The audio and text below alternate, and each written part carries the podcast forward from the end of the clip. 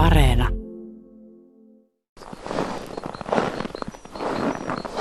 Onko sulla käynyt ollenkaan hömötiäisiä tässä pihalla? Ei ole näkynyt varmaan tota, pari vuoteen kohta yhtään hömötiäistä. No, aika huolestuttavaa. No on se, on se. Kyllä se on tota, samalla, samanlainen tota, tilanne tuntuu olevan aika monin, monin paikoin Suomessa. 80-luvulla kun retkeili läntisellä Uudellamaalla, niin lähes joka, tai joka retkellä tuli vastaan hömötiäisiä. Porkkalan niemellä niin melkein joka pysähdyksellä, niin kyllä siellä töyhtyjä hömötiäinen jostain kuului sitten ääniä. Ja viime vuonna mä retkelin aika paljon ja yksi tai kaksi havaintoa hömötiäisestä kirkkonummella, siis Porkkalan alueella. Musta se on surkea tulos. On se. Ja mitä omia talvilintulaskentareittejäkin on, on tehnyt, niin kyllä täällä etelässä ei, ei se, se tule enää, enää vastaan kuin aikaisemmin sitten kumminkin oli melkein joka vuosi. Tästä puhutaan, että tämä on ollut nopea tämä romahdus ja se on tullut yllättäen, mutta sitten kun kirjatietoja kaivaa, niin jo Soveri 38 kirjoitti, että Lammin alueella oli kannat pudonnut oliko viidestä ja puolesta tuhannesta kolmeen tonnia. Ja hän kirjoitti, että se mahdollisesti metsätalouden myötä tulee romahtamaan niin kokonaan. Ja tässä on kohta 80 vuotta aikaa. Joo, ja samanlaisia tota, tuloksia sitten myöhemmiltä vuosikymmeniltä. Tästähän Ylekin, Ylekin uutisoi tästä Einari Merikallio tekemistä linjalaskennoista 40-50-luvulta. Ja näitä laskentoja tihe, tai määrien tiheyksiä, kun sitten hömötiäisen osalta verrattiin vaikka vaikka 78-luvulla tehtyihin laskentoihin, niin siellä todettiin, että on tapahtunut jo siinä vaiheessa iso romahdus. Mutta se nyt siinä vasta havahduttu, kun se muutos alkaa näkymään todella voimakkaasti sitten tässä viimeisen parinkymmenen vuoden aikana. Mä tiedän monta lintuharrastaa, jotka vielä muutamia vuosia sitten oli, että ei se nyt kuitenkaan nyt niin. Kyllä nyt kuitenkin niissä hyvissä metsissä on ja kyllä niitä tulee vastaan. Ja tietysti jos retkeilee Itä-Suomessa ja Pohjois-Suomessa, niin niitä on, onkin siellä paljon enemmän kuin tässä etelässä. Joo, kyllä se kanta alkaa nykyään painottumaan enemmän, yhä enemmän ja enemmän keskiseen Suomeen ja pohjoiseen Suomeen, että siellä on tietysti vielä, vielä laajempia metsäalueita, mutta kyllä se sielläkin on tultu voimakkaasti alaspäin. Ja ehkä hömötiä on yksi tämmöinen hyvä esimerkki lajista, jolla, jolla sitä kannan vähenemistä ei välttämättä huomaisi, ellei olisi tämmöisiä systemaattisia laskentoja pitemmältä aika, aikajänteeltä, että niitä on kuitenkin ollut pitemmän aikaa runsaasti ja vasta sitten siinä vaiheessa, kun se alkaa oikeasti katoamaan, niin sitä, se kiinnittää sitten laajemmin huomiota. Ja nyt tosiaan se oikeastaan 2000-luvulla se, se kannan väheneminen on jopa, jopa kiihtynyt sitten. Mä en muista mistä vuodesta puhutaan, mutta 1,4 miljoonaa paria oli aikoinaan. Se oli Suomen ihan top viitosessa vissiin yleisimpiä pesimälintuja, niin on kyllä todella vaikea uskoa, että mihin on tultu. Niinpä, joo. Tosiaan nykyään se on sitten olisiko se suuruusluokkaa puoli miljoonaa paria, mitä, mitä Suomesta on, on ja tuota, ei tosiaankaan ole lähelläkään enää top 10. Niin puoli miljoonaa pari kuitenkin on tavallaan aika paljon verrattuna moneen muuhun lajiin, mutta jotenkin tuntuu, että kun on, on ulkosalla ja käy talviruokinnolla ja kyselee ihmisten, että onko teidän pihalla käynyt ruokinnalla, niin aika moni sanoo, että no ei ole kyllä ollut. Näinpä. Joo, sitten jos ajattelee mitä tahansa lajia, niin jos sen, jos sen lukumäärät putoaa puoleen tai paljon, paljon pienempäänkin osaan. Varmaan kun verta, verrattaisiin sinne 30-40-luvun tilanteeseen, niin on tultu, tultu vain enää murto-osaan, niin kyllä se aina on todella huolestuttava merkki. No sitten näihin spekulaatioihin tai tietoihin, syyt? Syitä on varmastikin useita niin kuin mekanistisia, mutta kyllä ne pääasiassa linkittyy siihen, että vanhempaa, yhtenäisempää metsäaluetta on vähemmän. Ja tässä ainakin pari tämmöistä, tämmöistä mekanismia on se, että talvikuolleisuus on, on paljon korkeampaa tämmöisessä, tämmöisellä alueella, missä metsä on pirstaleisempaa ja vanhempaa metsää on, on vähän. Hömötienhän tekee myös talvivarastoja ja käyttää näitä varastojaan sitten pahojen päivien varalta talvisaikaan ja elää, elää niillä sen, sen talven ylitse. Mut, ja toisaalta sitten, jos se joutuu ylittämään tämmöisiä pitempiä metsäalueita tai liikkumaan ylipäätään siinä perstaloisemmassa metsämastossa enemmän, niin energiakulutus kasvaa, ne on alttiimpia pedoille ja, ja sitä kautta se kuolleisuus, kuolleisuus lisääntyy. Eli Oulun, Oulun sen tutkimukseen, Oulun yliopistossa tätä on tutkittu paljon, niin siellä on todettu, että, että jos se metsämaa on kauhean pirstaloista, eli vanhaa metsää vaan siellä täällä, niin niillä on paljon isompi talvireviiri, jolloin ne käyttää enemmän aikaa pelkästään liikkumiseen siellä täällä. Et jos on hyvää vanhaa metsää, niin ne voi pärjätä, pärjätä vain pienessä, pienellä alueella ja tietenkin se mahdollistaa jo itsessään suurempia tiheyksiä siinä tapauksessa. Mutta tarkoittaako toi myös sitä, että siis monipuolisessa vanhassa kunnon metsässä, niin se pieneltä alueelta löytyy enemmän ravintoa, eli nämä metsätyypit on, on heikompia ja se liittyy siihen talviravinnon tai talvivarastojenkin tekemiseen, että ne ei pysty tekemään niin hyviä talvivarastoja. Nimenomaan. Jos ajatellaan pelkästään vaikka puun, puun rungon tai puun oksien niin kuin yhteispinta-alaa, niin vanhassa metsässä tietenkin sitä pinta-alaa on paljon enemmän, koska puut on korkeampia, yksinkertaisesti korkeampia ja, ja, ja isompia oksia ja niin poispäin. Eli siellä on, siellä on varmasti paljon enemmän resursseja kuin sitten nuoressa metsässä, jossa, jotka on matalampia ja oksat on lyhyempiä ja niin poispäin. Eli sitä, sitä mahdollista ravintoa, ravintoa ää, mistä ammentaa sitten ää, kylmien talvipäivien vara, vararavinnoksi, niin on, on vaan enemmän vanhassa metsässä.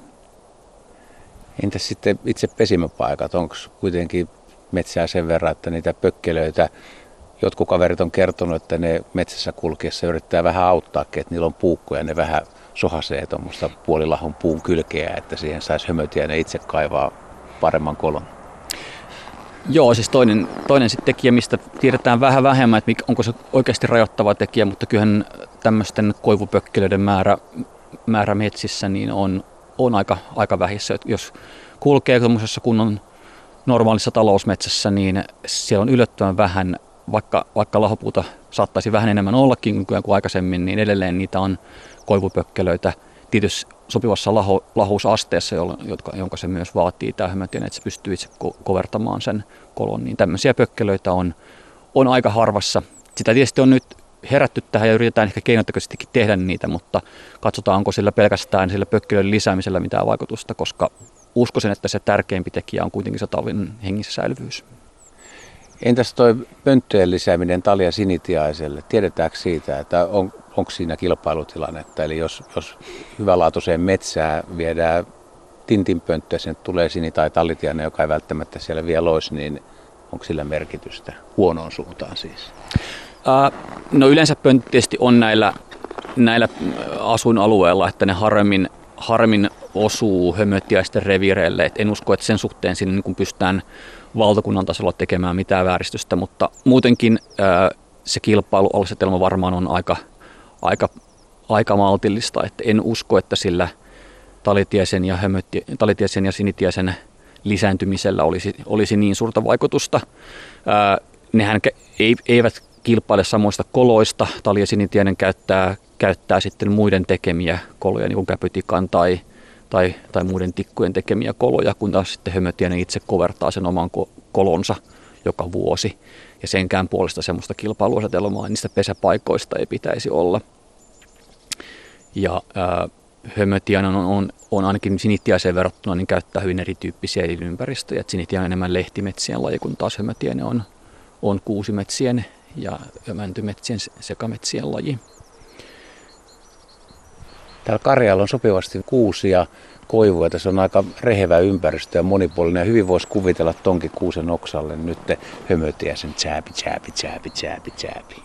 Tässä pari vuotta sitten oli vielä pariskunta, pariskunta hömppiä. Ne yrittivät ainakin pesintää, mutta en, en sitten tiedä miten se päättyi. Mutta, mutta tota, toivottavasti vielä joku päivä näkisi tässä maaliskuun loppupuolella kunnolla hömötiästä alkaa jo metsässä laulelemaan ja aikaisin aamusta, kun voi, voi hyvin hyvällä, hyvällä tuurilla kuulla sen ti ti ti ti ti laulun siellä metsässä. Sun, sun pitää olla tarkkana. Näin pitää olla karvata sitten. Käpytikka tuli tuonne Kuusenlatvaan. No entäs nyt, kun ne määrät on vähentynyt, niin hömötiäistähän on, on talvitutkimuksia. Ne tykkää olla pikku, pikkujoukossa neljän viiden yksilön parvessa. Vieläkö ne toimii nyt sitten, kun kannat vähenee koko ajan vai syöttäytyykö nämä yksittäiset linnut joidenkin muiden kanssa? No sitä ei tarkkaan tiedä, mutta että tehdäänkö sitten muiden lajien kanssa enemmän yhteistyötä, jos se kanta harvenee, mutta tosiaan tämmöinen pikkuporkat on se tyypillinen, tyypillinen keino, jolla sitten parvissa pysytään paremmin valppaana ja huomioidaan sitten se, se tuota, vaikka petojen, petojen löytäminen, että pystytään sitä kautta puolustautumaan paremmin tilanteessa. Ja Useissa näissä on siis kaksi vanhaa lintua näissä parvissa ja sitten joukko nuorempia ja, ja sitten osa tietysti talven aikana saattaa kupsahtaa ihan hyvilläkin alueilla, että sitten sen talvikuolleisuus on kumminkin kohtalaista. Se on aika jännä, että hömötiäisillä on semmoinen systeemi. On. Ja ne ei ole sukulaisia, siis ne poikaiset välttämättä. Ne ei välttämättä ole sukulaisia. Ja, ja tosiaan samantyyppisiä tyyppisiä voi sitten olla muillakin tavallaan täällä tiaiskilan lajalla. Että useinhan tämmöisiä metsä, metsätiaisten parvia sitten saattaa olla, olla, että siellä on töyhtötiaisia tai kuusitiaisia. Ja ehkä vanhana hyvin aikoina vielä etelämpänä, kun höpötiaisia oli, niin niissä oli saattoi olla ja puukiipeitäkin samassa porkossa. No töyhtötiainen on toinen, joka on ainakin niin kuin omien havaintojen perusteella niin vähentynyt, mutta onneksi vähemmän kuin hömötiainen. Mikä ero on hömötiaisella ja? Onko mahdollista, että töyhtötiaiselle käy samalla lailla? Ja mi, miksi hömötiainen on tässä ollut heikompi? Se on hyvä kysymys. Ehkä töyhtötiaiset on vähän enemmän tuollaisissa mäntymetsissä asustavia lajeja. Et voi olla, että ne vähän karummissa olosuhteissakin sitten pärjää ja, ja ehkä vähän liikkuvampia kuin mitä hömötiaiset. Et, et sitten äh, sitä kautta sit saavat, saavat tuota, pärjäävät paremmin, paremmin tämmöisissä vähän pirstaloisemmassakin metsämaastossa, mutta siis määrät ovat yhtiäiselläkin vähentyneet todella voimakkaasti, että se ei yhtä paljon kuin hömötiaisella, mutta, mutta tuota, reippaasti yli 30 prosenttia 2000-luvulla. Suomen linnustosta on pari huonoa esimerkkiä, kyllä enemmänkin, mutta otetaan vaikka kultasirkku ja peltosirkku nyt 20 vuotta tästä eteenpäin. En tiedä, haluatko vastata, enkä tiedä, haluanko kuullakaan sun vastausta ihan varmasti, mutta tota, mikä on hömötiäisen tilanne, jos peli jatkuu näin heikosti? En usko, että laji katoaa kokonaan, mutta, mutta voi olla, että ollaan huomattavasti, huomattavasti paljon pienempi tilanne ja enemmän keskittyy sitten näille tämmöisille isommille suojelualueille, mitä edelleen on, mitä pohjoisemmassa sitten on. Itse tein tuossa tota, vuodenvaihteessa kaksi talvelintulaskentaa Suomussalmella, jossa olin, olin sitten uutta vuotta viettämässä. Ja toinen oli, toinen oli tämmöisessä ää, perinteisessä talousmetsäalueella, 9 kilometrin reitillä en havainnut yhtään hömötiaista, mutta sitten tein kolmen kilometrin reitin tuolla Hossan kansallispuistossa ja siellä oli, oli useita hömötiaisia. Eli se ympäristön laatu kyllä vaikuttaa voimakkaasti ja toivottavasti tämmöisiä isompia suojelualueita saadaan, niin ne pystyvät sitten ylläpitämään ainakin, ainakin paikotellen sitä kantaa. Eli saadaan nauttia hömötiäistä vielä vanhoina miehinä ja tulevatkin sukupolvet pääsee ihailemaan sitä. Näin toivotaan.